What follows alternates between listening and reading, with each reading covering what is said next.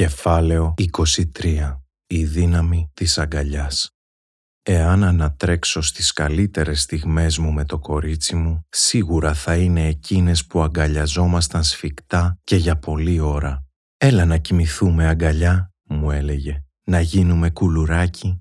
Θα ήθελα να εστιάσω στο υπέρτατο αγαθό της αγκαλιάς, γιατί είναι η απόλυτη ένδειξη σεβασμού και αγάπης.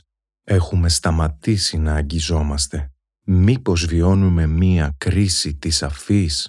Η κοινωνική επαφή έχει εκδιωχθεί με αμέτρητους τρόπους από την καθημερινότητά μας. Στο Ηνωμένο Βασίλειο, για παράδειγμα, τον περασμένο μήνα, οι γιατροί προειδοποιήθηκαν να αποφεύγουν να παρηγορούν τους ασθενείς με αγκαλιές, μήπως και παρερμηνευτούν και έτσι προκληθούν τυχόν νομικές ενέργειες, ενώ μια κυβερνητική έκθεση διαπίστωσε ότι φροντιστές ανηλίκων φοβούνται να αγκαλιάζουν τα παιδιά για τον ίδιο ακριβώς λόγο. Οι δάσκαλοι διστάζουν να αγκαλιάσουν τους μαθητές και τουλάχιστον μισό εκατομμύριο ηλικιωμένοι περνάνε ολόκληρες εβδομάδες χωρίς να βλέπουν ή να αγγίζουν κανέναν. Μια ολόκληρη επιστήμη, αυτή της αφής, αναπτύσσεται στην Ευρώπη, την Αυστραλία και τις ΗΠΑ, ώστε να μπορέσει να ερευνηθεί και να εξηγηθεί η έλλειψη σωματικής επαφής.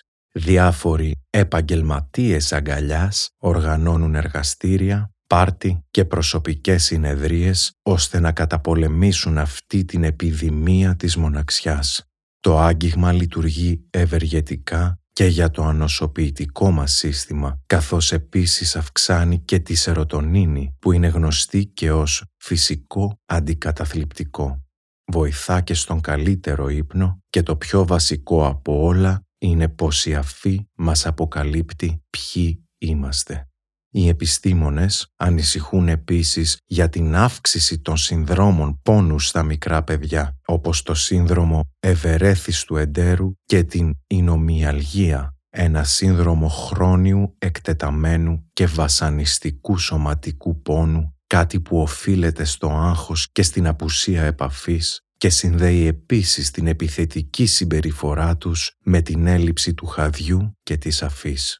«Αυτό που με ανησυχεί», λέει ο Μακγκλόουν, «είναι πως εάν αυτό το εξελικτικό σύστημα έχει διαταραχθεί ή διακοπεί, ο εγκέφαλος είναι ικανός να ζητήσει από αλλού αποζημίωση, για παράδειγμα από τα ναρκωτικά ή το αλκοόλ.